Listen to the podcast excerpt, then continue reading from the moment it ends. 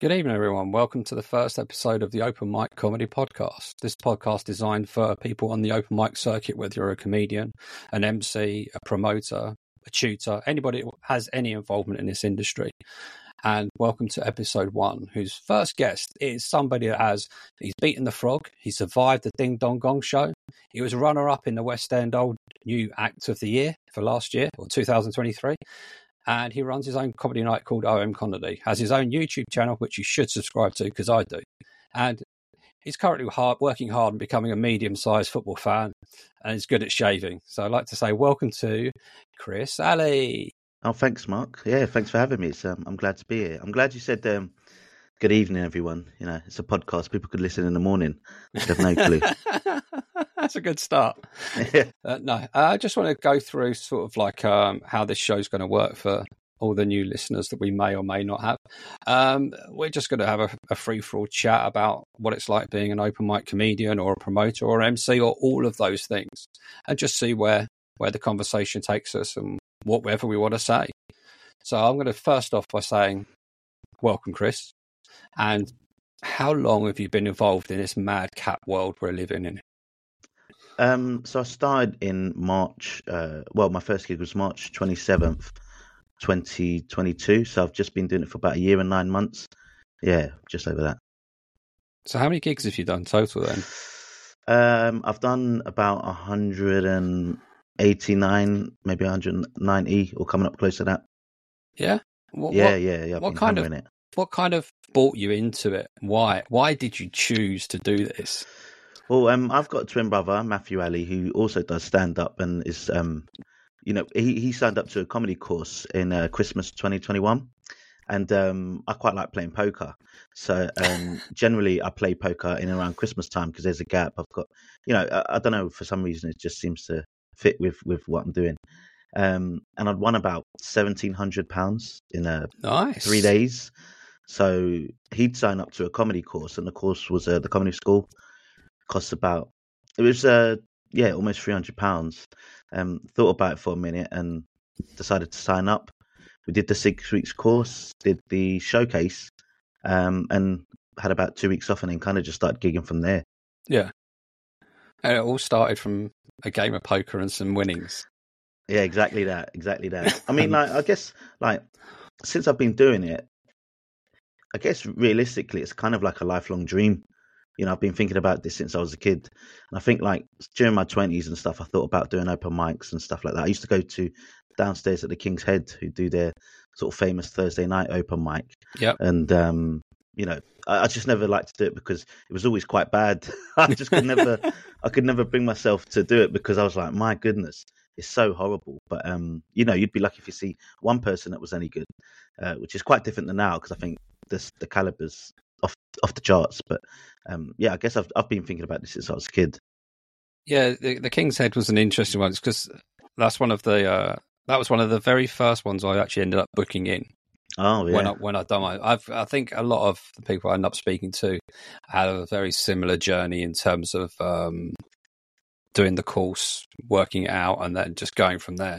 And then it, it becomes the hassle of trying to work out how you gig from there, I guess and uh, I find that's kind of one of the biggest challenges. But yeah, I mean, seeing, I'll agree with you. The King, the King's Head is, seems to be extremely high caliber these days. Even I mean, just I, open mic circuit in general. Yeah, but I mean, you must find that from um, sort of like the the promotion side and the and what um, made you um, want to do that. Well, so I started it about four months ago.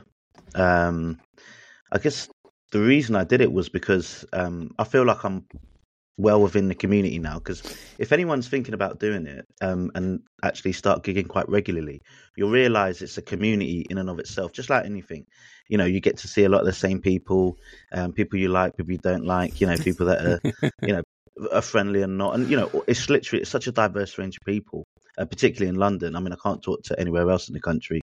Um, and so I don't know. I guess I have always had the reason I started it is because I basically wanted to start a night that I wanted to perform at myself. Yeah. Um, firstly, I wanted to try MCing, but I couldn't get any spots. Like no one's giving you. It's really hard to find experience and and spots where people are going to give you to MC because it's hard. You know, not everyone can do it, but I just wanted to try it. Um, and I yeah, I wanted to practice MCing, couldn't get no spots. I also started to develop in this idea of actually what the open mic circuit in London is and what bringers are and the utility of them and what I think is quite necessary. And actually, you can put together a night that is a bringer night and it be relatively successful for what it's intended to be. Um, yep. And that's kind of why I started it. Yeah. Uh, yeah, the, the bringers is always a. I guess it's always an interesting topic for uh, anybody. it's like it's like it's like being a it's like being a Tory voter. You can't say that you like it. you know, people people some people do like it, but they just don't say it out loud. Do you yeah. I mean? If you say it out loud, you have to agree and say, "Oh yeah, bringers are crap." These these promoters should make it bigger than what it is and and and get an audience. But for me, I I was bred off of bringers. You know, I I I live and die by. If I ever do anything with this stand up comedy, it will always come down to the grassroots, which is uh, the open mic comedy circuit. Yeah. So so so with the bringers, then how how do you how do you square that circle with comedians? Do you, do you have certain comedians that just won't perform with you because of the um, bringer situation? well, this is you don't have to name thing. any names, but no, no. Look, well, look, this is the interesting thing about it, Marc, and this is why I think that people need to be a bit more open about what the bringer, um, what bringer nights are for, because there are people that say that they won't do bringers, but those same people, I mean, the last set of applicants I had for was all these people that do a really, really good and and shit on uh, on bringers, and because people are hearing that the OM is doing relatively well, people are applying for, it, even if it is a bringer night yeah. across the board. So, you know, people say that they're not good nights, but then try and go to a night that isn't a bringer night, but is an yeah. open mic and see where you fare there because, you know, there may not be a lot of feedback, but there is certainly feedback that you can get. And I don't know, I, I people see me out there all the time and they're still laughing at what I'm saying. So I'm not sure what the problem is.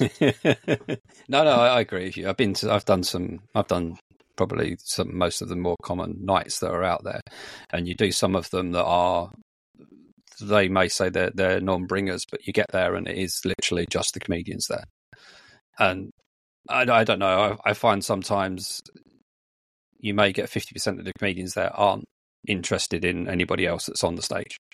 They just want to do their five, ten minutes, whatever, and then go home, and then that that be it. Whereas I guess for people more like myself that are into the newer side of things, I want that feedback. I want somebody to come up and say, "Do you want some advice?" Yes, give me some advice. Tell tell me what I'm doing wrong. Tell me what I'm where I'm standing, what I'm doing wrong.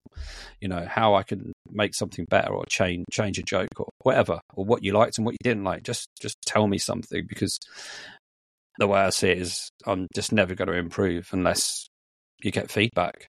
Yeah, well, well, this is one of the things about it is I think that people can, because of the level of familiarity within the community, people get quite self-conscious about themselves and say, "Well, you hear it all the time." Comedians say, "Oh, you've heard these jokes, you've heard these jokes before," but that's actually okay because then, because people are self-conscious, they don't openly speak with uh, a lot of comedians. I don't find, mm. you know, it's really hard to find uh, comics or people that are trying to do stand-up to actually talk about it and converse about it really in an open manner because you know it's it's it's hard you know you're kind of going out there and really revealing yourself yeah. but there's a utility in talking to other comedians and that's one thing that I try and do with with when I'm out you know, because I like it. I think because I've, you know, I've, I've, been doing it for a year and nine months, but in the open mic circuit, you're like a granddad. Do you know what I mean? You you feel like you've been doing it forever. Should, what am I still doing here? Um, you know, bringing out my friends and bringers and still going on the, you know, the Facebook group with a plus one saying, yeah, I'll pop on. Like, but I love it. And, um, you know, I, I certainly, if people want to hear my thoughts or I see something that I might, you know, you you try and be kind about it, but I'm yeah, yeah, I'm I'm totally with you. It it really should be about how we get better together. Yeah, yeah. I, I once had somebody come up to me at the end of a, a gig and said, I've, I've, met him a few times before, and he's a really nice guy. And he just said, Your last punchline isn't your best punchline. He said, You get your biggest laugh from the joke beforehand. Mm. So you, I, I think you should either ditch it or change it in some way because that, that last, that bit that gets the biggest laugh should be the bit that you finish on. It's like, oh, yeah.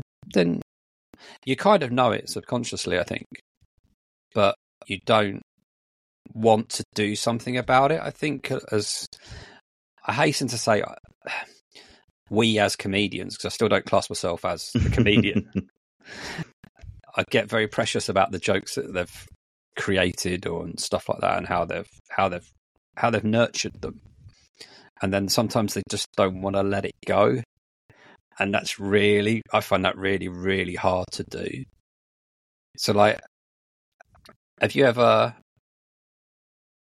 uh, can you think of any kind of joke that you've created that has either evolved over time to be something better or completely different from from the original idea its concept kind of remained the same, but at the end of it, it was just it kicked a lot better, and it still kicks today. Yeah, um, it's essentially what is my best five at the moment, um, which starts around this joke around the uh, the Premier League made this list called the Blacklist. I love that. Um, yeah, thank you. Um, and you know, I used to mess up for the first year. I was just messing around a lot. Like I was not consistent in terms of the material I was doing, changing material all the time. When I first started doing that, that was what I just loved saying it. You know, yeah. when I when I saw it, it was the first thing that came to my mind. I go, I went on Google, I went on Twitter, and I was like, "Has anyone else has anyone else seen this yet?" and no one, no one had made the joke. Like, uh, uh, not even on Twitter, and they're quick.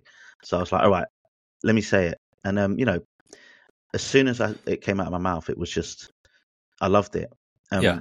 And how it kind of developed has been what is essentially like a lot of material around the concept of the person of color, um, you know, the dyma- dynamics of, of of race, I guess, and black and white. And, I'll be honest, I mean, I've even started doing this bit about people coming up to me and saying my comedy's too black because I, I never intended that to be the case.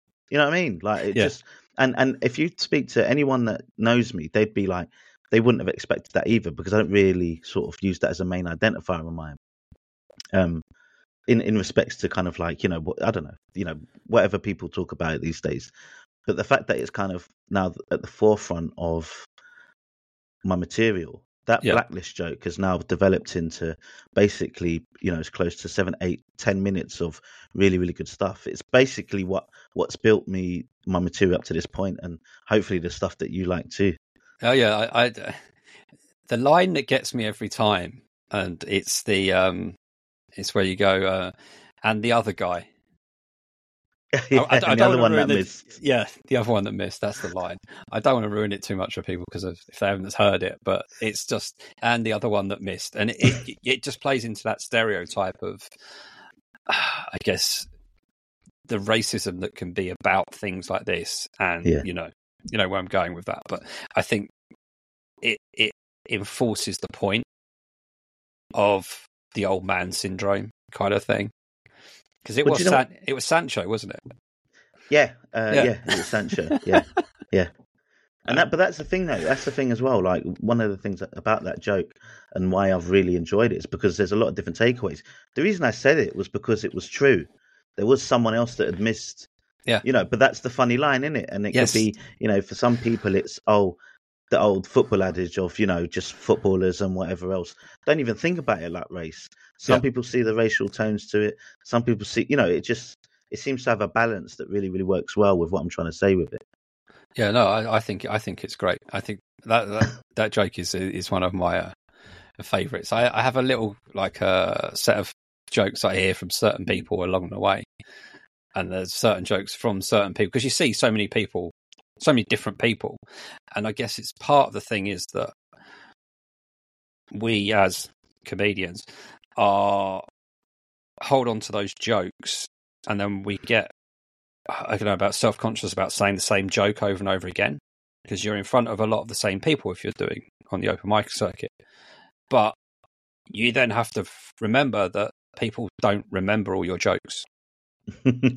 so, so, somebody somebody's heard it, but they don't realize they've seen you until they've heard that joke. So they they see this fresh faced person on the stage, and that's it. And then they hear the joke and they go, I've heard you before. Yeah. And, and you get that little bit of a kick and it's like, ah, yeah. Because, I mean, I mean, I've, I've I am genuinely a subscriber on your YouTube channel. I find it. Thank you. I really enjoyed watching the the whole path that people have been on. Because kind of when I started this, I started my Instagram pages. It was me and my tutor, and that was all that was on it. And it was just like me built, showing what I was doing, but for my own records and pictures. And then was never sure if it'd ever make it into any kind of domain for somebody to actually look at and consume. Mm. So it's nice to see this whole vlog, in effect, I guess, come out and show the real world and what's going on around and how your thinking is and, and what you do. Yeah, I mean, well, thank you first and foremost for being a subscriber. Anyone else that listens, my comedy journey, like and subscribe, which I don't say enough. I, gen- I tend not to be a, an over promoter.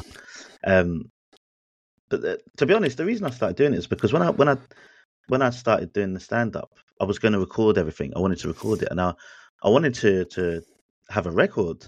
You know, Yeah. Like I'm a bit of a dreamer growing up, and you know, you know, I'd watch like um, I'd watch like award shows and and TV stuff, and there'd be montages, isn't it, of people's the highlights of their lives, and and I Yeah, always yeah. loved that sort of stuff. Like you'd always imagine yourself just in slow motion, just like cheering or like whatever.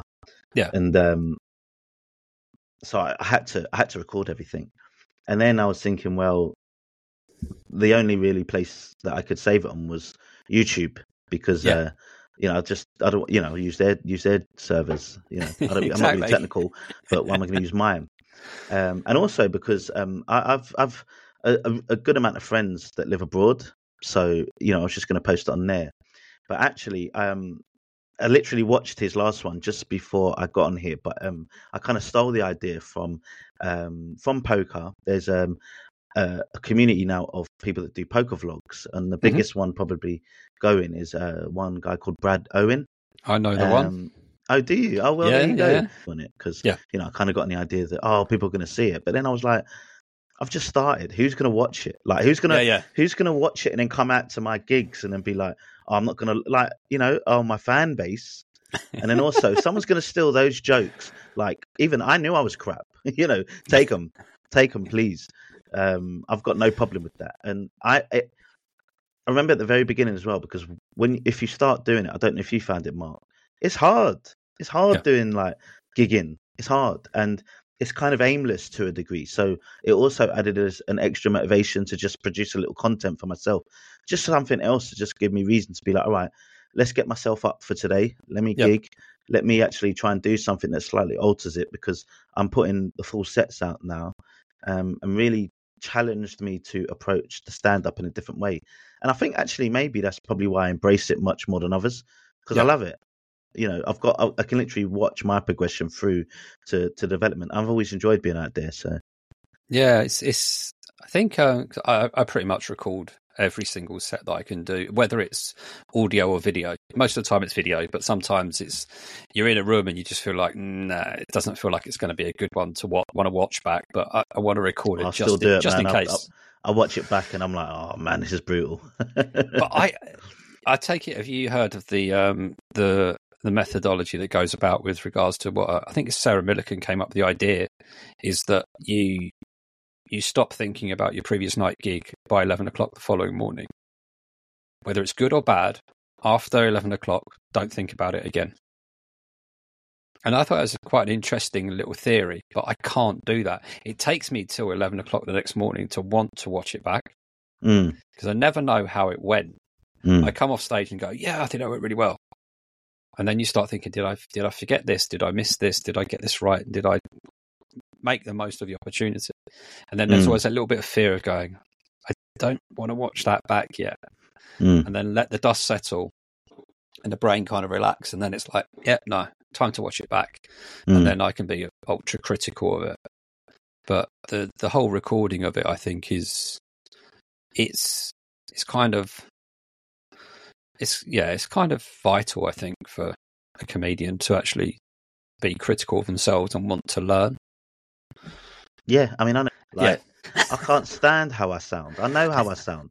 I Yeah, sound like like Yeah, we just go back to that Sarah Millican point because I I think I don't necessarily agree with it in that sense, but I think my take from that is understanding that the capacity that you have to do what you're doing.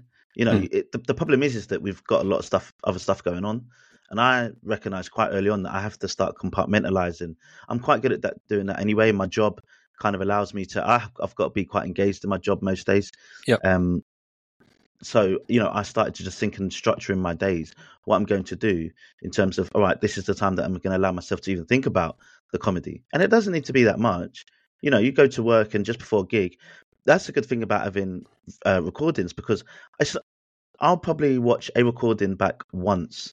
If it's any good, I'll watch it back a number of times, but Yeah. most of them just once because all I'm doing is building onto the gig before. So I'll watch it just before the gig, get an understanding of where I'm at with it, and Yeah. then the next gig is just about improving it that little bit. Um, but you know, it, it's really really hard, I guess, for some. But just try to separate yourself from actually thinking about it all the time because I get it. You know, it's something that you, I guess, care about, and you know, it's, it's it's something that you're connected to quite a lot. But I don't know, man. Uh, For me, I've got a lot of stuff going on in my life, and I've got to be attentive to that too. Otherwise, yeah. I'm going to go crazy. it, it can be hard to turn the brain off sometimes, though. Uh, yeah, and um, you know, that's what weed's for. But I can't do that anymore. yeah, I'm, I mean, I'm high right now, so you know that's what it is. I, I think it suits me though uh, in a lot of ways because of I try to be balanced in a lot of stuff. Because the thing is, like, it can get on top of me. You know, uh, one one month, one week, all of a sudden, I've accidentally got a gig every day. Yeah. Oh, oh my god, I'm I'm I'm about to have a panic attack. I don't know how some of these people do it on a regular basis. Like, I gig as much as I can gig while being attentive to everything, and just just find ways to to separate yourself if you can. I mean, you know, I, I seem to do an okay job with it because it can't be too burdensome. Not at this point. Not at this Right. point. It's just about growing and learning yeah, and just just having fun. I think. And enjoying it. That's absolutely vital. Yeah, I think I think one of the reasons I kind of went down the route of recording stuff was, and uh, most of my stuff's on YouTube and stuff, and you know, it's barely ever gets to double figures in terms of people have ever seen it. But there's a few friends that know it's there, and they'll go and watch it, and they'll, they'll chuck some feedback. But it's, I, I sometimes want to, maybe even like in 15 years' time, not doing this anymore, but look back and go, I did that.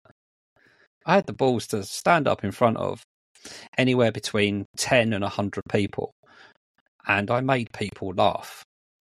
I don't want to be remembered as the guy that was good at computers in his life. I want to be the guy that, you know, it was, as Marc, he gave a comedy go. It was, it was a good laugh. Not, yeah, he could fill in an Excel spreadsheet. it's just, you know, I'm sure Oh. some. Hopefully, your friends and family will think more than that. I I hope so. you might be an absolute loser. I don't know, but you seem a, a nice guy so far. I mean, you've got DVDs in the background, so I'm not sure what the fuck's going on there. Yeah, I Um, know. It's uh, when we moved into this house. This this that was specifically built for those. That We we moved in like eleven years ago. Yeah, you might be remembered for worse. Yeah, but no, it's, I think it's uh, I think it's vital to to get the recordings out there and and put yourself under the spotlight, but not put yourself under too much pressure. But well, yeah, also understand that if your aim is to make people laugh, if you're not making people laugh, you need to change something. and You need to learn, and if that means talking to other people, damn well do it. well, I don't know, boy. You got you just got to face reality, I guess, to a degree. You know, um, I've had a few reality checks with myself about what I'm doing, and and and you know, you compare yourself to others, and you know, I've Yeah. got a twin brother who uh, uh, is compared to by others on a regular basis, and um, I understand, I understand it's difficult, but you just again, you just kind of got to understand what you're in it for. What I've said to people for me is I've already lived my dream. You know, I've fucking murdered Marc. Yeah. I have murdered, and I'll I'll happily say that. You know, not all the time, and it's Yeah. not like every gig, but I've had ones where I've been like, "This is everything I've dreamed of and more," right? And the, the showcase was the first time that happened, and it's happened a few times after that. So then, when you're on the open mic circuit, you just, I don't know, you like, if this was a hobby, it would be a fantastic hobby. If I did Yeah. this once a week, once every two weeks, once a month, it'd be great. But I think there's something with this stand up thing where it's like the only reason you can get into it is to be a professional and to be famous. There's no in betweens, it seems. You know, people people that go to art class don't be like, oh, I'm going to be the next Picasso. Yeah. You know, I go to some of these open mics where there's people that do music. Mhm. You know, and these these people are there enjoying it and loving it, and they're terrible at playing the keyboard. They can't sing a lick, you know, and they're just happy doing that, right? Yeah. Because they know that there's certain things. You go to five-a-side football, there's 40, 50 year olds playing, and they're just playing for the fun of it because there's certain things that that you can't do when you get to a certain age. But yeah. stand up, because you can kind of do it whenever. I don't know. Is it? Uh, uh, or maybe it's just because there's no visibility of the in between between people that you see on TV and then everyone else. Yeah, yeah, I don't know. People are just obsessed with the idea of, I think, becoming big stars. And then you go into a pub where there's four people, and or you know less than, and it's just terrible. And you're not making people laugh because of your terrible jokes, you know. And then you ask them, Marc, do you record it? And you're like, no, never. You're like, oh my goodness. Yeah, eh, yeah. I you're guess... not giving yourself a fighting chance. No, no. You, you, need you need to see where where you're what you're doing right and what you're doing wrong, and enjoy what you're doing right as well. Oh yeah, yeah. Be proud of that, boy. I tell people I'll be mashing on a regular. Because I, I don't know about you. When I when I first started, because I've only been doing this now nine months, my first gig, the showcase, went amazingly well. Everyone's showcase appears to go amazingly well. You yeah. are in a room full of people that are being supportive and friendly, but then I do think there's a little bit of a myth when you talk about the showcases, like a free pass, in that you might um, you might have a few friends and family in there, but the majority in that people in the room are not there for you; they're for somebody else. Mm-hmm. So if you can please half of the rest of those people, then you're doing something right. I think, but trying to get that buzz again I think is so hard. Well, no, exactly that.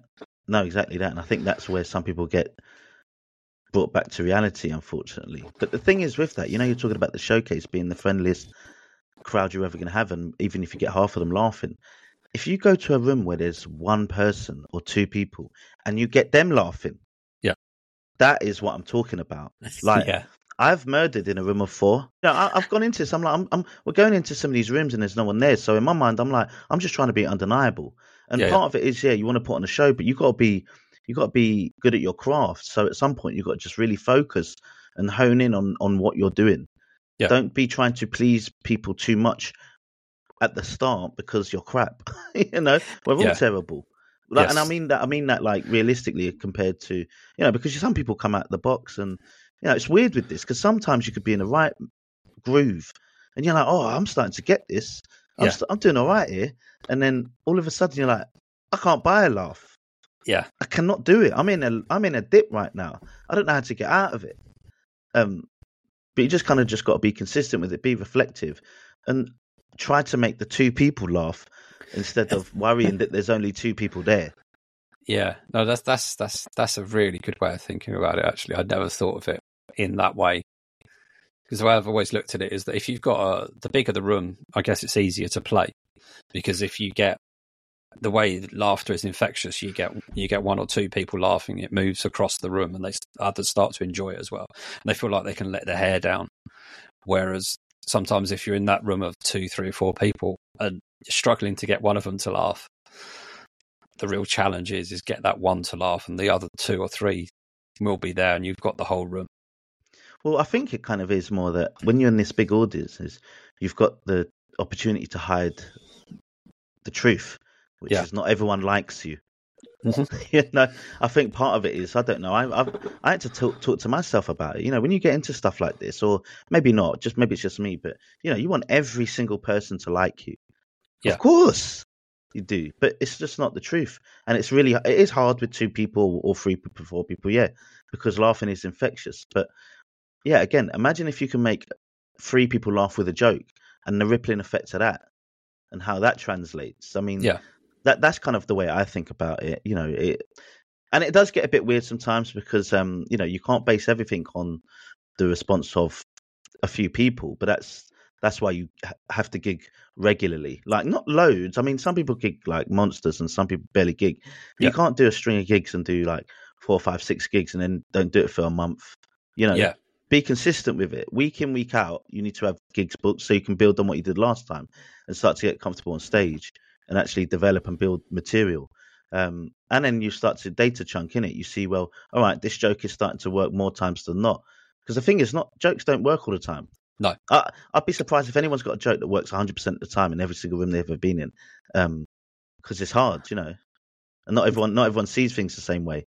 Oh no, definitely. So have you ever? This was actually a question I did have planned in my head for to ask. Was that have you ever had a joke that you thought this is brilliant until you performed it, and you performed it? How many times do you ever do you give it a go? So it doesn't work the first time. Yeah. You go, I'll give it another go. I'll give it another go. And then how many times do you give it before you go? That's just it's- not good enough then. But it's those jokes, you know, they're only hitting threes, twos, and threes on a regular basis rather than Yeah. the ones that are hitting seven, eights, and nines. And yeah, absolutely. I mean, the, the funny thing with the evolution of the blacklist joke is there was a joke in there that just wouldn't, it just wouldn't work. It just would not work. It refused to work. Doesn't matter what I did to it, the way I shaped it, it just wouldn't work. Um, and it was when I started reading out, um, I'd read out the definition of a blacklist, and then afterwards I would talk about, um, um, God, what was the joke actually? It was a really, really bad joke uh, about suicide on uh, Love uh, Love Island. Wow. Uh, the, the three people. It was it was really bad. It was it was horrible. But for some reason, obviously, you think it's funny. And and you know, to be honest, like whenever you think of something, we always think it's funny. I think some people just some comics can't get over the fact that other people don't find it funny. You know, Yeah. I laugh at myself all the time. I'm more than happy with people not laughing at my jokes sometimes. I'm just trying to put out jokes that they like too. Yeah. But, um, that's a that's a bit of a digress. But uh, no, I mean, yeah, I can't even remember what I was talking about now. no, it's how many times roughly would you give a joke before you know that's it? Time, time. It's never going to work. I just well, gotta- probably, yeah. The, the short answer is too long. Always the case, but you have to, and unless you've got a reasonable replacement, you have to. You know, you've got to find, and, and that's what you talk about people that stick to the same material because they're scared to change it because they're more than happy to accept the twos and threes. yeah, You know, and and and I've all that stuff that I've said on all the vlogs is, will never ever be used again, most likely. Do you know that? Like, what I'm currently, what I'm doing with it is this is all like one big bit so far. Yeah. You know, and I've kind of reached this point, and the way I see it is that I'm just the the, the, ten minutes I think I have now, um, which is after a year and nine months, which most people would scoff at because of how how minimal it is. And, you know, I know people that do comedy for four weeks and they're doing an hour in Fringe, and they're wondering why no one's turning up yeah, uh, you know, and I'm out here bloody. I'm I'm like the the, the tortoise out here, just just go plodding along. Um, but you know, you just have to be able to abandon material at some point, but only if there's a good replacement, because that's when you're thinking about structuring material a five and a ten, because actually the coherence from start to finish really matters. Um, and actually, uh, sometimes I'm I'm more than happy to hold in one that hopefully some way down the point, if I'm conscious enough and I work at it, there will be a good replacement. But I'm more than happy to keep it in there because of the integrity of the entire bit, of Yeah. the entire five, seven, or ten minutes that I'm going to do. So how long? How long did it take you to go from a five to a seven to a, a ten?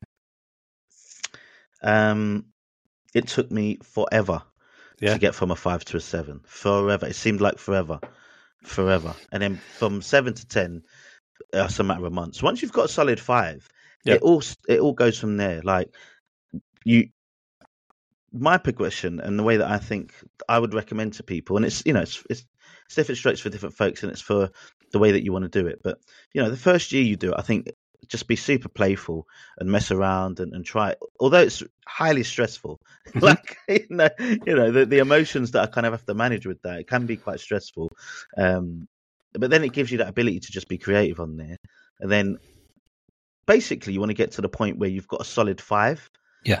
An actual coherent solid five. And that's why gong shows are quite good, even though not everyone likes it, because it really puts you to the test of having a strong five. And even if you don't do gong shows regularly to win it, it just it just allows you to understand you need a good five. Once you have a good five, people should hopefully give you sevens. Sevens is where you start making material, and you Yeah. have a good five where then you can use two minutes to mess around, and then when you do a ten, one thing I see that when people get offered tens, they're not ready for it because the the practice we need to do with tens on the open mic circuit is actually just structure.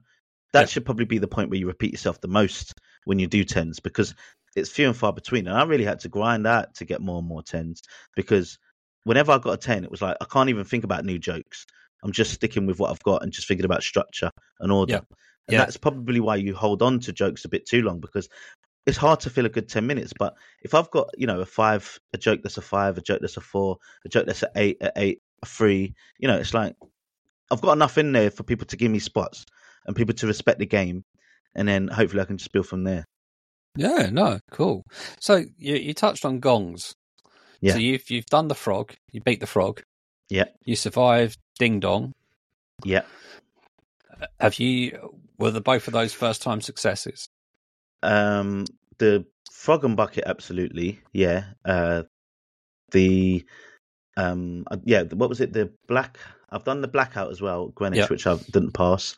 Uh, the Ding Dong Gong show passed my first time when I was pretty weak actually, but um, I had a heckler that helped me out because I, had- I had a decent response and that kind of won me over.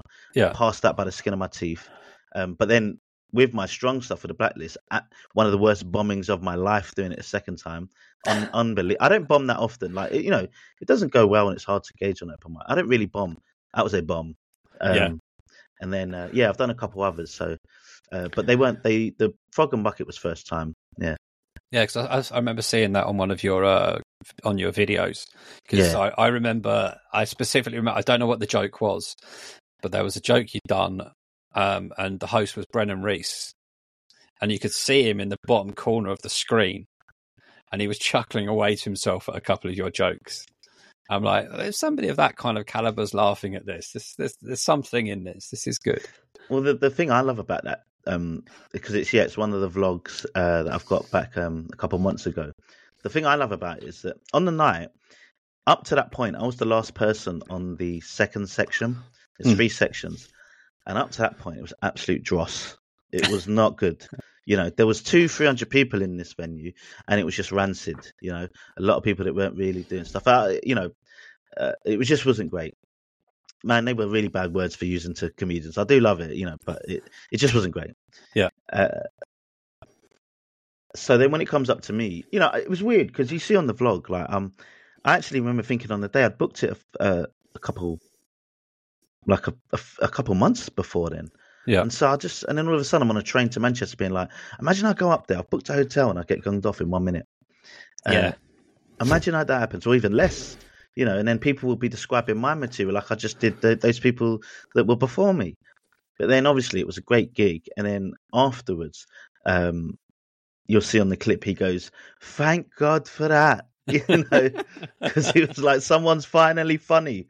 And I, Yeah. honestly, it was just uh, a gig of my lifetime. I just so that's one I watched back and back and back. It was, you know, I was on the hunt for a good clip because one of the things about trying to progress, you know, one of the currencies is having your hands on a good clip.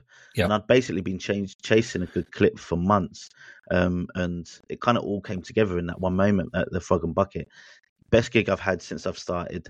Um, I had a fantastic clip that I watched back again and again and again. And uh, yeah, managed to get the respect of of um, that comedian you just mentioned who I don't even know. Brendan Reece. Is he is he any good? Yeah, he's very good. He's very good. Oh, good. Um, he's uh, he's actually just released this Christmas uh, special over on YouTube. He released Oh, it wow. Boxing Day. I haven't got around to watching it yet, but um, from what I understand, it's very, very, very, very good. But he was a great MC on the night, like, and a really great guy. He was. We were just chatting afterwards, and he was couldn't have been. You know, you talk about like I don't know, is comedians, and sometimes they can be a bit standoffish, but he was, you know, he was given all the praise and respect, and you know, yeah, was, was gave me the time to chat. So, and he was Yeah. a great MC. Yeah, I- think when you, I think as a, as certainly as a beginner, when you get that that little bit of somebody else's time, I think that that makes makes the world of difference. Even, I mean, I I did beat the blackout um, as my seventh ever gig, and yeah, I, it's you a bit of a pass it? no. Oh, Ironically, this was this. I I don't know what uh when you saw me what set I was doing, but if it had Toy Story in it, um, I don't know if you would remember, but there was a there's a certain joke which it lead everything leads up to the end, which is a, a joke about Toy Story and about uh, I won't ruin it, but yeah, and I got I got to that point where the whole punchline, so I got to four and a half minutes in, and the final card went up, and I'm thinking to myself, you've sat there and you've listened to four and a half minutes of build up, and the next two words were the beginning of the punchline. Mm. and I didn't get to them. And the people that were there with me, uh, I only really did it because a few of them that did the comedy course with me had signed up for it. So ah, I'll be a laugh, go for it. And as I walked off, two of them had their head in their hands and went, "I can't believe they got rid of you at that point." So, because if you'd got those two words out, that would have been it. You, you'd you'd flown for it. Yeah, I was just like, yeah.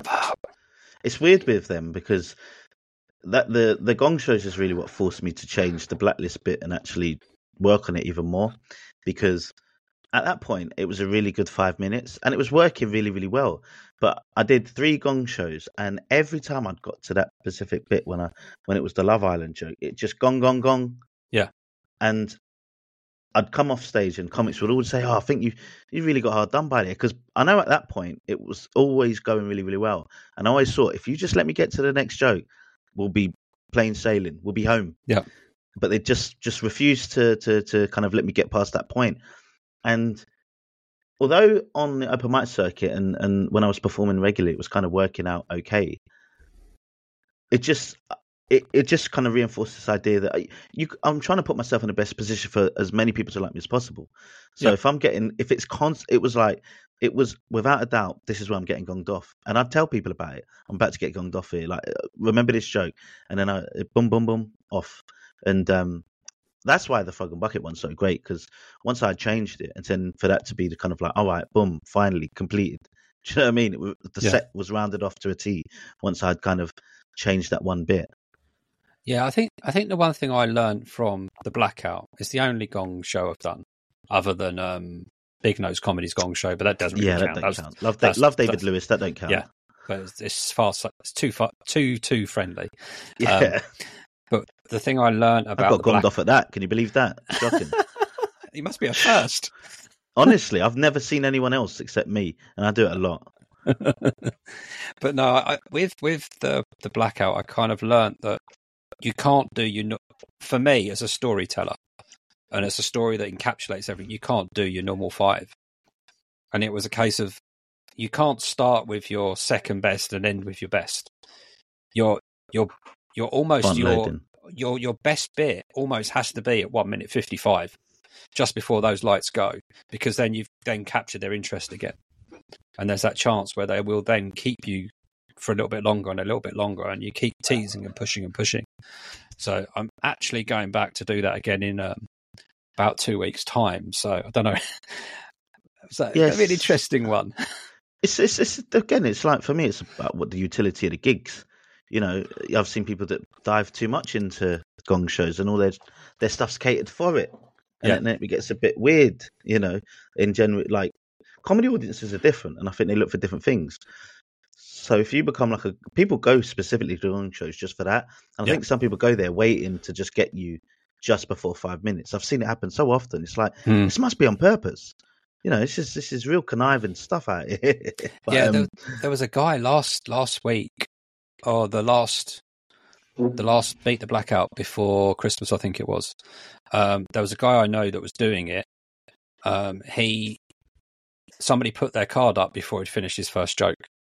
It's like you get two minute grace period, and they were waving their card for the whole of his set. And then somebody else, uh, and I saw again on an Instagram post who was performing. I can't remember what his name is, but he got gonged off on four minutes fifty five. Uh, four, yeah, four minutes, and you're like five five seconds. yeah, yeah, yeah. Why? It, it, it feels But- so but- cruel. But you know what? Like that's that's what it is. That's what it is. I mean, again, you know, for me, I just see it as a challenge that I had to try and overcome. Because the thing about it is, is that you know, even with even being a storyteller, the the thing I want to be in terms of a comedian, if I can call myself that, and I'll probably I would call myself someone that does stand up. Um, I wouldn't say I'm a stand up comic necessarily, because I mean, I don't know, you're getting a bit existential there, uh, but. Uh, I smoked too much weed. I was about to get real expansive, and I thought, no, that's going to get boring as fuck. But, but the thing about it is, like, the reason why people don't like uh, gong shows is because they because they are they're fucking brutal. They're Hmm. brutal. You know, you but you've do you know how good your jokes can get from from pleasing them? Like super tight, and Yeah. also it gives you the bravery to. I just come up with this new joke, which I'm not going to say, um, but I'm going to start doing it, and um, like I love it because it is just so like I would not have said that a year ago. No yeah. way. I've tried stuff like, but even though I wasn't doing a lot of racial stuff, I would try bits and bobs, and I did try to play to the edge. I've always tried to do that, but it's mm-hmm. understanding the balance and the way to deliver. Yeah. You know, I, I, I'm not the type of person that thinks, "Oh, you can't joke anymore." It's finding out ways to say it. That's all it is. You know, comedy is all about being choosy with your words.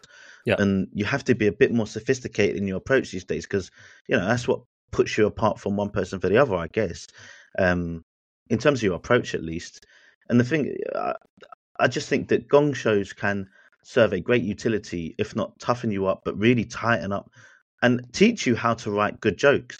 Because yeah. even if you're a storyteller, you have to tell jokes. Yes. People forget that it's jokes. They think, oh, this is a good idea. The idea means nothing if the jokes don't work.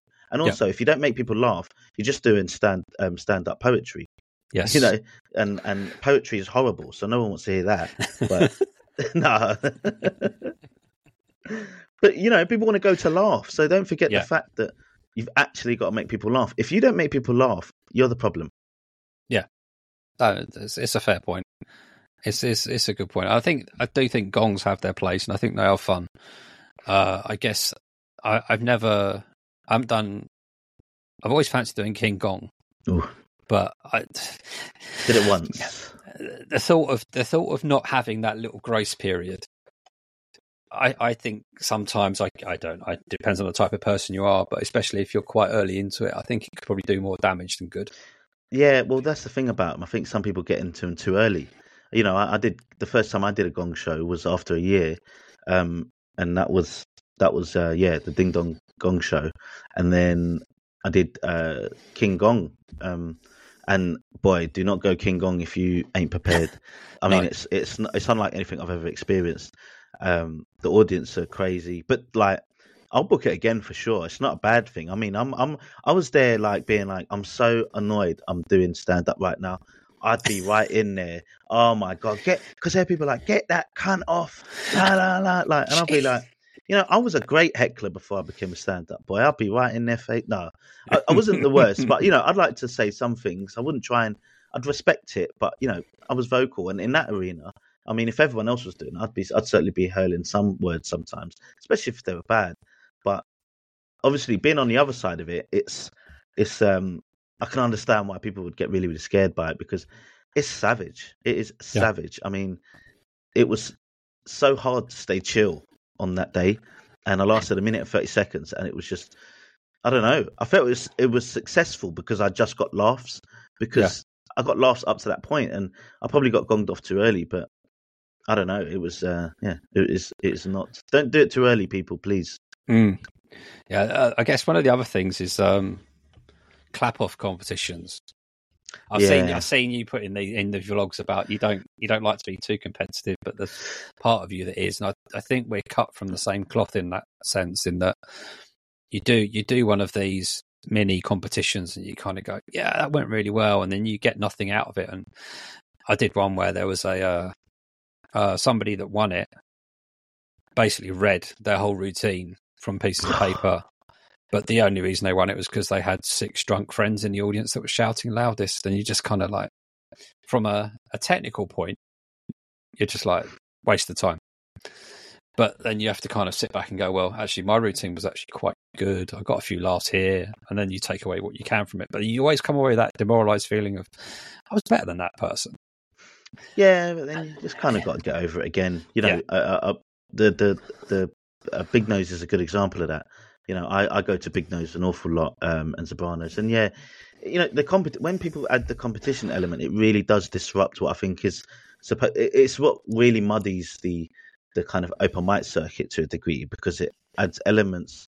I think people think it, I, I, I guess maybe people do it because they think if you have some level of achievement, it's good for your comedy CV, mm. which comics really need to understand. That's what you need to develop to kind of progress in comedy is to develop a good comedy CV because people don't really give you much unless you've got you can say you've done X, Y, or Z. Yeah. But what it does do then it just doesn't it doesn't allow for what it should be just creativity and just enjoyment and having fun because yeah you know adds a different element. The only the reason I do Big Nose is because it's seven till nine and uh, you know you can get in and out in yep. a quick time. And David Lewis is an excellent MC, and Mhm. Big Nose Comedy, both at Zabranos and uh, Boogaloo, for me is, and this is someone that's probably been. I, I mean, I, I've been to almost all of the open mic um, venues, probably at some point, outside of a few different areas. It's the most consistent on the circuit, hands down. Yeah. Like, you want to you want to go somewhere where a lot of what the OM is is bred off of uh, what David Lewis does with Big Nose Comedy, um, in a lot of ways, because it really is just about com- comics coming together.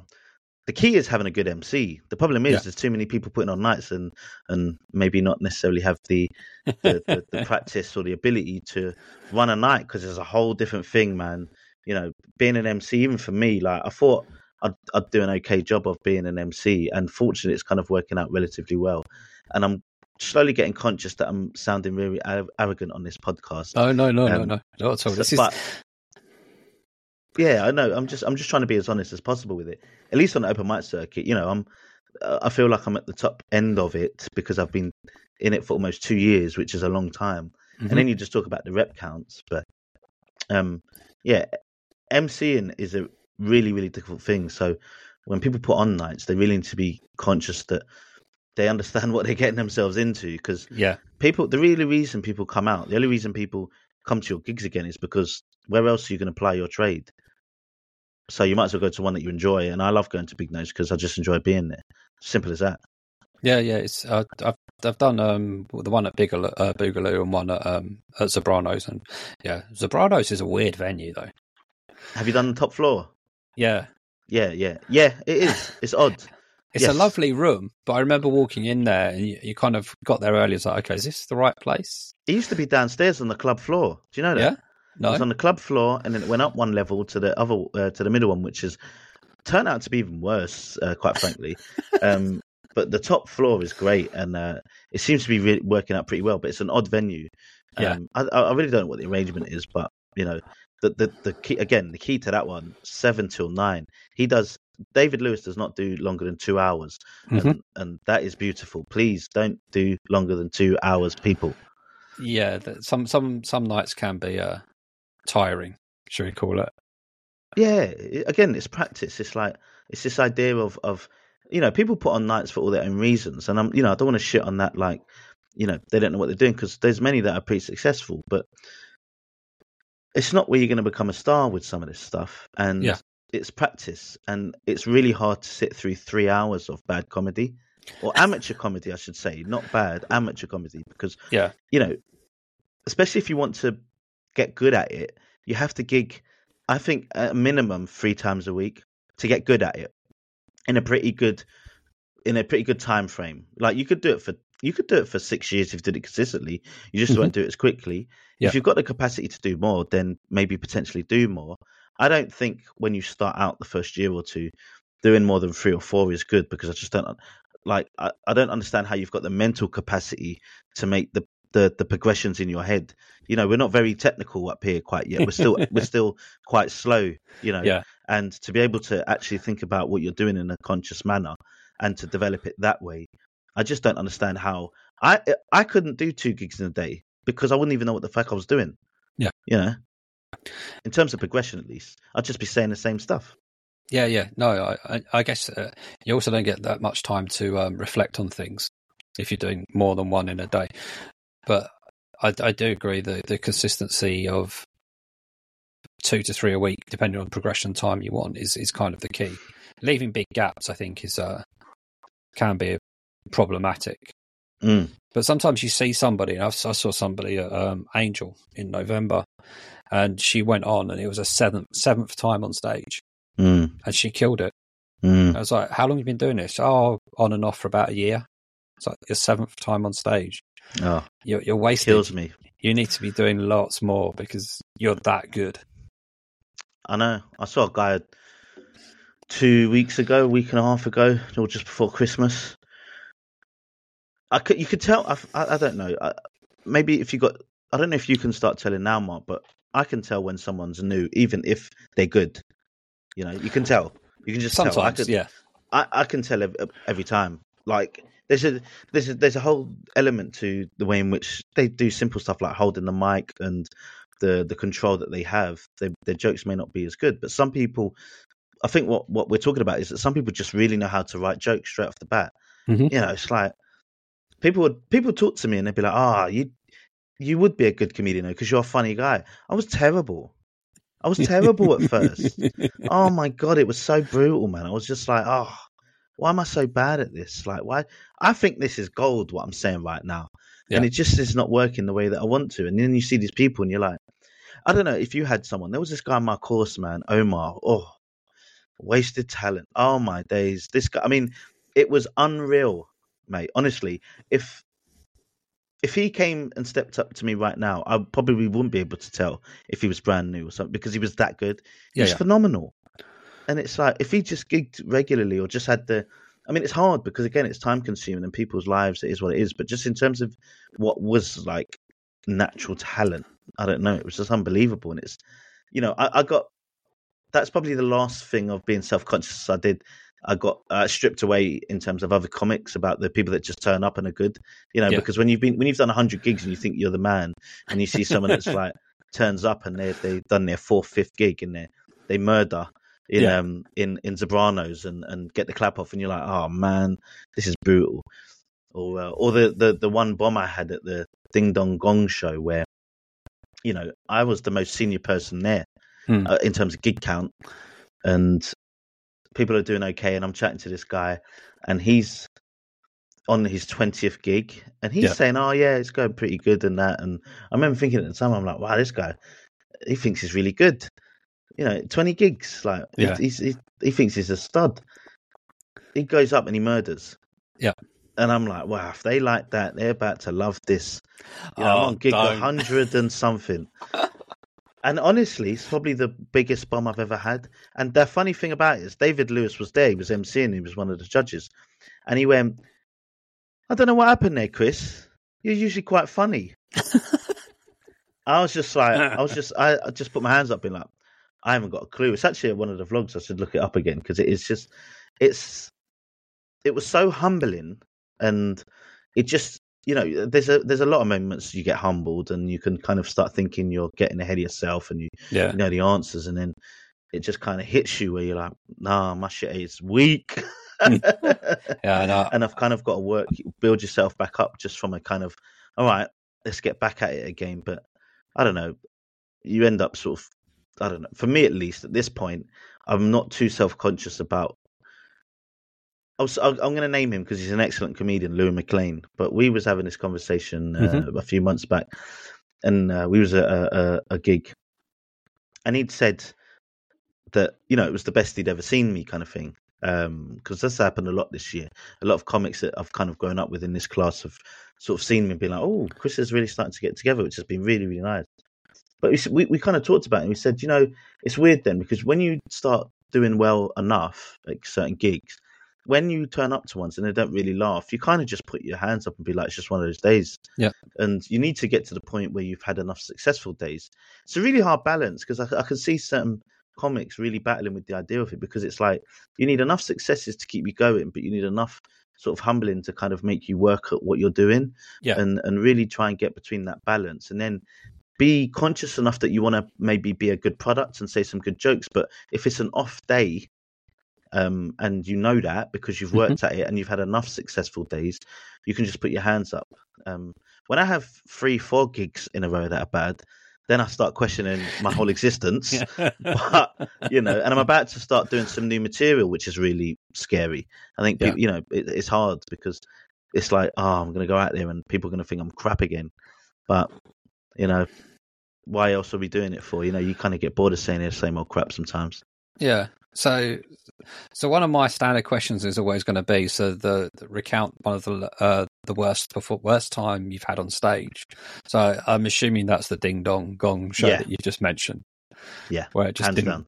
yeah go to plan. Well, th- there was one I had in mind because you'd sent those questions before. There was one I had in mind where the worst feeling I ever had, because even that was, it was I was I had done it enough to kind of just be like, and actually having David there was a bit reassuring because although what he said was could be quite like weird, you know, it was I, I was like, yeah, I, it was in a period where I was doing quite well, so that's why I had booked it. and Yeah. see. I used ding dongs as a uh, gong shows as a kind of stress test for a bit. Um, but it was probably my seventeenth, eighteenth gig. Um, I did a gig where, um, it was the first bit of material I had straight out of the the showcase, the comedy school. Yeah. it was real divisive. You know, people were saying I was anti-feminist, and it would either absolutely hammer, Yeah. right, or just it fall flat on its feet, and and people would say that was anti-women and stuff like that. It was basically a joke about me being offered a blowjob by a crackhead with uh, four teeth in her mouth, and I think one looked like a Wrigley's extra. Um, and there was this one gig, and I think this guy was definitely not in the right frame of mind. But it was real empty. There wasn't many people, and the gig was a guy that I went to university a few years ago who actually started stand up two years before I did. Mhm. So um, he'd started a night, and so I was really already self conscious about what I'm doing, and you know, every gig back then was massive. And I'm doing the bit, and this guy stands up and he starts yelling at me, going, "La la la, you think rape's funny?" And I was like, "What?" You know, and he just started yelling and screaming, and his friend had to take him out, and you know, he was just saying all this stuff, and it was like, I was like, "I'm not." She offered me, I was going to pay her. That was the punchline Yeah. you know um but the reason that was so brutal is because afterwards everyone was just like trying to comfort me oh you're all right and it was just so humiliating it was so like yeah oh god it was just oh brutal brutal brutal No, it's- yeah, I I think we can all recount things where they didn't quite go to plan, but uh, I don't know. Sometimes, sometimes an audience interaction that goes awry slightly can derail things significantly. But I guess if you had so much of a kick of that, and just you just kind of don't want to do it anymore. I I, I had one where I I did a gig and the. This is my second ever gig, and after that, I, I honestly had serious doubts about going. That's it. The showcase was great. I'll I'll take that, and I'll pretend this other one never happened, and I will never do it again. But I kind of already had gigs booked in, so I thought I'll stick to those commitments and see how it goes. But then, yeah, I managed to stick at it. But yeah, if if that was my only uh, experience, you just feel like "Oh, I can't do this anymore. It's it's just not worth it. yeah yeah But- I, I remember that and then the next day i had the gig and it went pretty well. And yeah it was it was it was it was a good it was a good it was something good at the really big, at the start of it because it was like it, it just allowed me to think all right i need to just get past it Yeah. real quick you know just that was abnormal anyway. I mean that was just especially on the open mic circuit you know uh, you don't really get much of that uh, what we're doing. We we we just don't get enough laughs whereas in you know actual comedy gigs i mean i've been to a lot of comedy gigs where people are yelling out and stuff and it's gone a bit weird um and you know hope if i progress to those places i'll probably end up getting much worse but yeah, i've got a good right hand So, you ever had any uh any dreams of fringes and things like that? Um, yeah, Fringe is a weird one, isn't it? You know, um, ever since I started, people been like, "Oh, you go to Fringe, you're going to Fringe," and you know they're doing their showcases. It's never really appealed to me. Um, but actually, I'll correct you because I came third in the old new West End Act of the Year uh, um, competition. I came sec, uh, came uh, after my brother who was second. So thank you for that, um, confusing us. But No, I thought you both came joint. I thought you was both classed as joint runner up. well, we were, and then they separated us at birth. Oh. Look at that, quick. Very good, very good. Very good. I um, but uh, what was the question again? I can't what? remember. Uh, uh, I can't actually. Oh, fringes. Oh yeah, Fringe. And so with that, I've got a spot at uh, Steve McLean's showcase at Edinburgh Fringe mm, next year, I guess. Uh, so it's a reason to go up. Um, I don't know. I, I really, I mean, I'm into. I'm, I'm. I guess because I haven't really experienced it, and I'm not even experienced enough to really judge whether it's useful or not. I, I, I, I'm not too committal in terms of my ideas or what I think is right and wrong about it. I just don't understand how you can go up there and doing half an hour split bill after a year and be surprised why you are not selling out. Hmm. And also, I don't really have the money or the annual leave for that, Marc. You know, I, you know, if I'm going to spend two grand, I'm going to spend it on a cruise. I'm not going to spend it doing open mics in Edinburgh where no one's coming out to see you because I can pretty much do that here. That's Yeah. the beautiful thing about living in London and doing it here. And what I think a lot of people miss is like we can get all these experiences in such a s- small area. And Yeah. it's just it's just a that's why it should just be a breeding ground, the comedy really. So here's a question then: What about um, the current open mic circuit? What would you like to see if you could if you could change one thing? What would it be? I'd make some of them shorter, that's for sure. Don't be don't be longer than two hours. Um, I think I think it's just people's approach to it. I think you know one of the things I always preach at the OM is that you're not going to be become stars here. You know, and I think that because people are so self conscious, it's still quite a really challenging community to navigate because there's too many things to consider in terms of your own personal feelings around it all because you're really Yeah. revealing yourself. You know, there's a lot of people that, that come up to me uh, when I'm chatting and say they really like it because they get to meet a lot of people. And I just, I, it just took me ages to realize because it's like, oh, I, I guess that's why people are quite self conscious about it. You know, I've always been someone that's always done a lot of different things and I have a large group of friends. I've been socializing for years, Marc, since I was a young man. You know, so my, my, my being self conscious about standing up there to a degree isn't very, very high. Um, Mhm.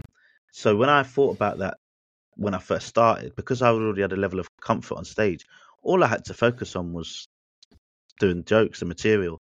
I didn't. I wasn't overly fussed with people liking me too much, Yeah. you know, in terms of my stand-up comedy because I understood I wasn't very good. But Yeah. people are still giving me spots. I get to meet new people who I've I've got a lot of great friends now. And When I go out and see them at gigs, it's like, oh, like if I come and see you now, Marc, I'm not. I'm gonna be like, yes, there's a gig now with with a guy that I can actually talk to. yes. And you know, we're gonna go there and then we're gonna do our bit and he'd be like, Oh, what do you reckon? You know, how do you reckon that went? Oh, I'm trying this bit, I'm doing that, you know, and then start to find the people that, that, that you can talk to and, and really enjoy spending these bloody precious hours that we got because we could be doing something else. We're not getting Yeah. paid for this. So Yeah. you gotta understand that understand the utility of what the open mic circuit is for. Mhm. Um, appreciate that, yeah, bringers are tough because getting people to come out, but we have the great utility of that Facebook group. Um, you know, look, I've never had a, I've never had too much trouble getting bringers because people like me, um, and and are more than happy to say. And people have said that to me because I was like, why, why is it like? I've, I have no trouble getting bringers on the bringer group, and then someone goes to me, that's because people like you, Chris. Yeah. You know, if you put your name up, then people are like, oh yeah, I'll be a bringer for him, and then he can come back, and then we just have a laugh. Because when I go there, I laugh. Like I don't know, you've heard me, Marc. I, I'm I'm there to have a good time yes. because like it goes back to what you said earlier. We have to enjoy it, but then separate ourselves when it's our period of doing our five minutes. Make it be meaningful. Yeah. You know, and it doesn't have to be just because you don't get laughs doesn't mean it hasn't got to be meaningful. Because you can work on structure. You can work on what order. You said that person came up to you after a gig and told you your joke's the wrong way round. Do you know how often I see that? Yeah. And that's because people told me. Yeah. You know, they, they came up to me and said it's backwards. And you get to see other comics, you get to see them regularly and see what they do and the changes that they make. And then you take tips off of that. I think it's a gift to be able to go into these nights and be surrounded by more creatives. You know, when I go to the open mics where it's just, I've got one round the corner from me, which is um, North London open mic, where it's more for, um, you know, musicians, but Hmm. you can do stand up as well. I wouldn't recommend it because you talk about an empty room. Them bloody musicians don't laugh at anything. You know, um, you know, you want to put yourself Yeah. up to a challenge, but it's there all about collective creativity, uh, being around like-minded thinkers, and actually, how do we enjoy this, and then you know, potentially get better at it. It, uh, I don't know why people get too self-conscious about it. Why they use bringer gigs as an excuse as to why they're not. It's not being as fruitful. I tell you what, I'd prefer to go there and and and work them rather than empty rooms. Yes. I think maybe it boils down to actually, are you enjoying what you're doing? Because it's again, you're just getting too much in your own head about trying to be successful, um, and not successful in terms of being a superstar. I mean, successful in actually trying to get people to laugh. Because you know, it's hard. It's hard. It's easy and it's hard. Sometimes you say something and right off the box, it's like that's gold. And then sometimes you say stuff, I'm like, I can't. Why aren't people laughing at this? Why? You know, it's Yeah. ridiculous. But you know, you, I would just say just people's approach needs to to change slightly in, in terms of the utility and make sure that the time that they spend out there is meaningful and that bringer gigs are actually great because you're just around like-minded people. You know, you just got to figure out how to get people out. I guess. Yeah. So here's a, a question I've always uh, got an intrigue with. Um, I guess promoters as such is how many applications you actually get for a night. Ooh, well, it's uh, this is the third lot of um, the third Google form I put out for the third lot of gigs. Um, and it's grown a lot. well, the funny thing about this one was, you know, we're talking about people that shit on bringers and they want to get off it as soon as possible. You know, the conversation in, in these Facebook chats around bringers is like, I use them when I have to. And, you know, the word is getting out about the OM. And mm-hmm. now, like, you know, there was a lot of five minute people applying for a couple sevens and, you know, a few tens because obviously they're the people that are probably the more experienced. I've had an overwhelming amount of tens come in this one, and um, it, I don't know. It's still building. It's not been going on very long, but I'm getting quite a lot. Uh, I mean, you know, at least at least a few hundred every time it comes out for sure. Yeah. Yeah, man. And the last one was overwhelming. I had to shut it down early. I could only keep it open for about a week and a half. wow. Yeah. Yeah, it's it's just too much, and it's hard because I, I, need to get. You know, I like a lot of people, and I've got to have some turnover as well yeah. at the same time. And it's like, you know, it was when I started it, I was really conscious that I need to be careful about this because people are going to associate me with this with this thing, and that because of people getting self conscious, if they don't get spots, people have already come up to me and quite self conscious about the fact that they're not getting spots because they've applied a couple of times. Yeah, and it's just like you know, I'm I'm I'm definitely trying not to be uh, uh, exclude anyone. You know, I don't ask for much. I ask for your name, your email address, how many gigs you've done. I don't even ask for a clip because I, sometimes I just pick people up at random. Yeah. Um, but I think I just need to. Yeah, now I've started to be a bit conscious of people that have a. I've got a little spreadsheet where it counts how many people have applied, and then if they haven't got on, they'll be getting on. So if you do apply, just please apply again. If you don't get a spot, it will come round to you. I promise. Yeah, yeah. It's, it's. I think that's one of the hardest things I've I've learned is that there's certain nights that I have applied since April last year, and I never had a reply. And you you kind of get to the point where you're kind of thinking, "Am I going to bother?" And it's one of those really. I, I noticed you've done it um, on your Instagram page. I think you're saying you sent out the emails for the next lot of um, applications, which I think is great. It's when you get um, people that are promoting nights and they just leave everyone hanging. They don't tell them, yes, you've got it, no, you haven't got it, or even if you haven't heard by this date, you, you've not been successful. Yeah. Because I end up, I've, I've ended up now with a, a, a diary of everything I write down is I applied for this, I applied for this, I applied for this. Because then I, I like to keep a, a note of who's giving me spots, where I haven't performed. But also, I never want to be in a situation where I apply for two spots on the same night and then all of a sudden I get off for both because I don't then want to turn down somebody to say no when I've never performed with them before because I think that feel that feels kind of very disrespectful and possibly a black mark against your name for wanting to perform again in the future because you've turned them down after applying. But it's yeah. that whole thing with this like how long do you give some people? But again, that's that's that's that's I've, I've really adjusted my thinking since doing the OM about that because I'm exactly the same with you. You know, when I mark down a, a, a date that I've applied for, I've marked that in my calendar as as already booked in, but a certain color, purple, yep. because that means right, don't book one that day. Yep. Um, and I keep track of the ones that I'm booking and the ones that I've, you know, I've got a whole spreadsheet for that as well. Yeah, I, I, I understand the challenge because not everyone's that, that way, Marc. You know, not everyone mm. is is that way where they they want to. They they're pretty unconscious about the fact that they're just going to drop off a night. They don't really care. Um, but some of them are really good comics. And as a booker, I can't be like, well, if you're just going to drop out and use it, then I'm not going to have you back because it's useful to have people that are actually pretty good at your night come out because hopefully it brings out people from the local area to come out, but also for other comics to see mm. to have something to strive for if they actually want to get better. Yeah. But um, you know, it, it's quite difficult. I had this recent thought about it, is that actually, to a certain degree, I would, if someone drops the night out for something that is perceived as better, that's the whole point. So as long as you're going somewhere that is like an open spot at a club or Yeah, yeah. you want to double up because you're headlining at another gig, you know, if you're just doing another seven spot at the the the you know some comedy night around the corner, Mhm. that's a bit tough to take. And I think Yeah. that you need to be respectful of the night because also it's a mutual agreement. You know, you're going to come out and hopefully provide something. Because the thing is as well, when they talk about bringers and how bookers need to make a night, I'm putting you on. You Yeah, know, yeah. you're the product. Yeah. Right.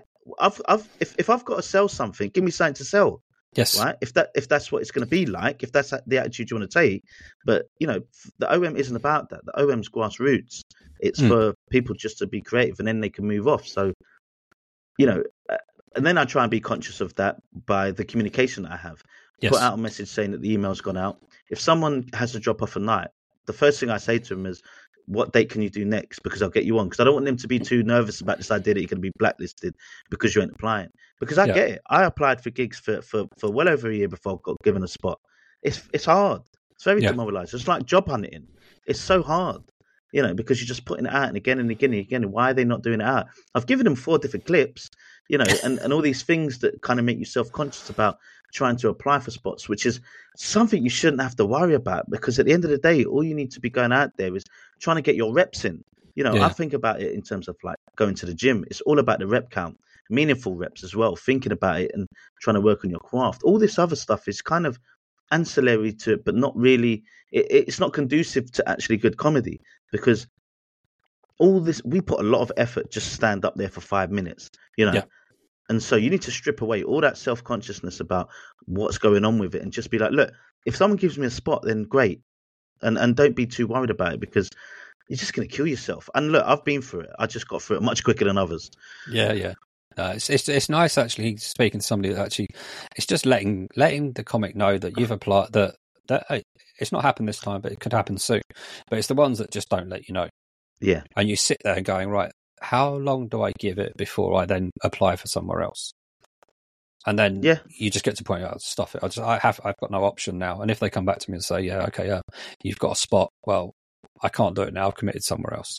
Yeah, but then you're just cutting yourself off, Marc, because you know I've got one gig in in particular uh, that God I just kept applying, applying. It's a really good gig, you know, and I applied for ages.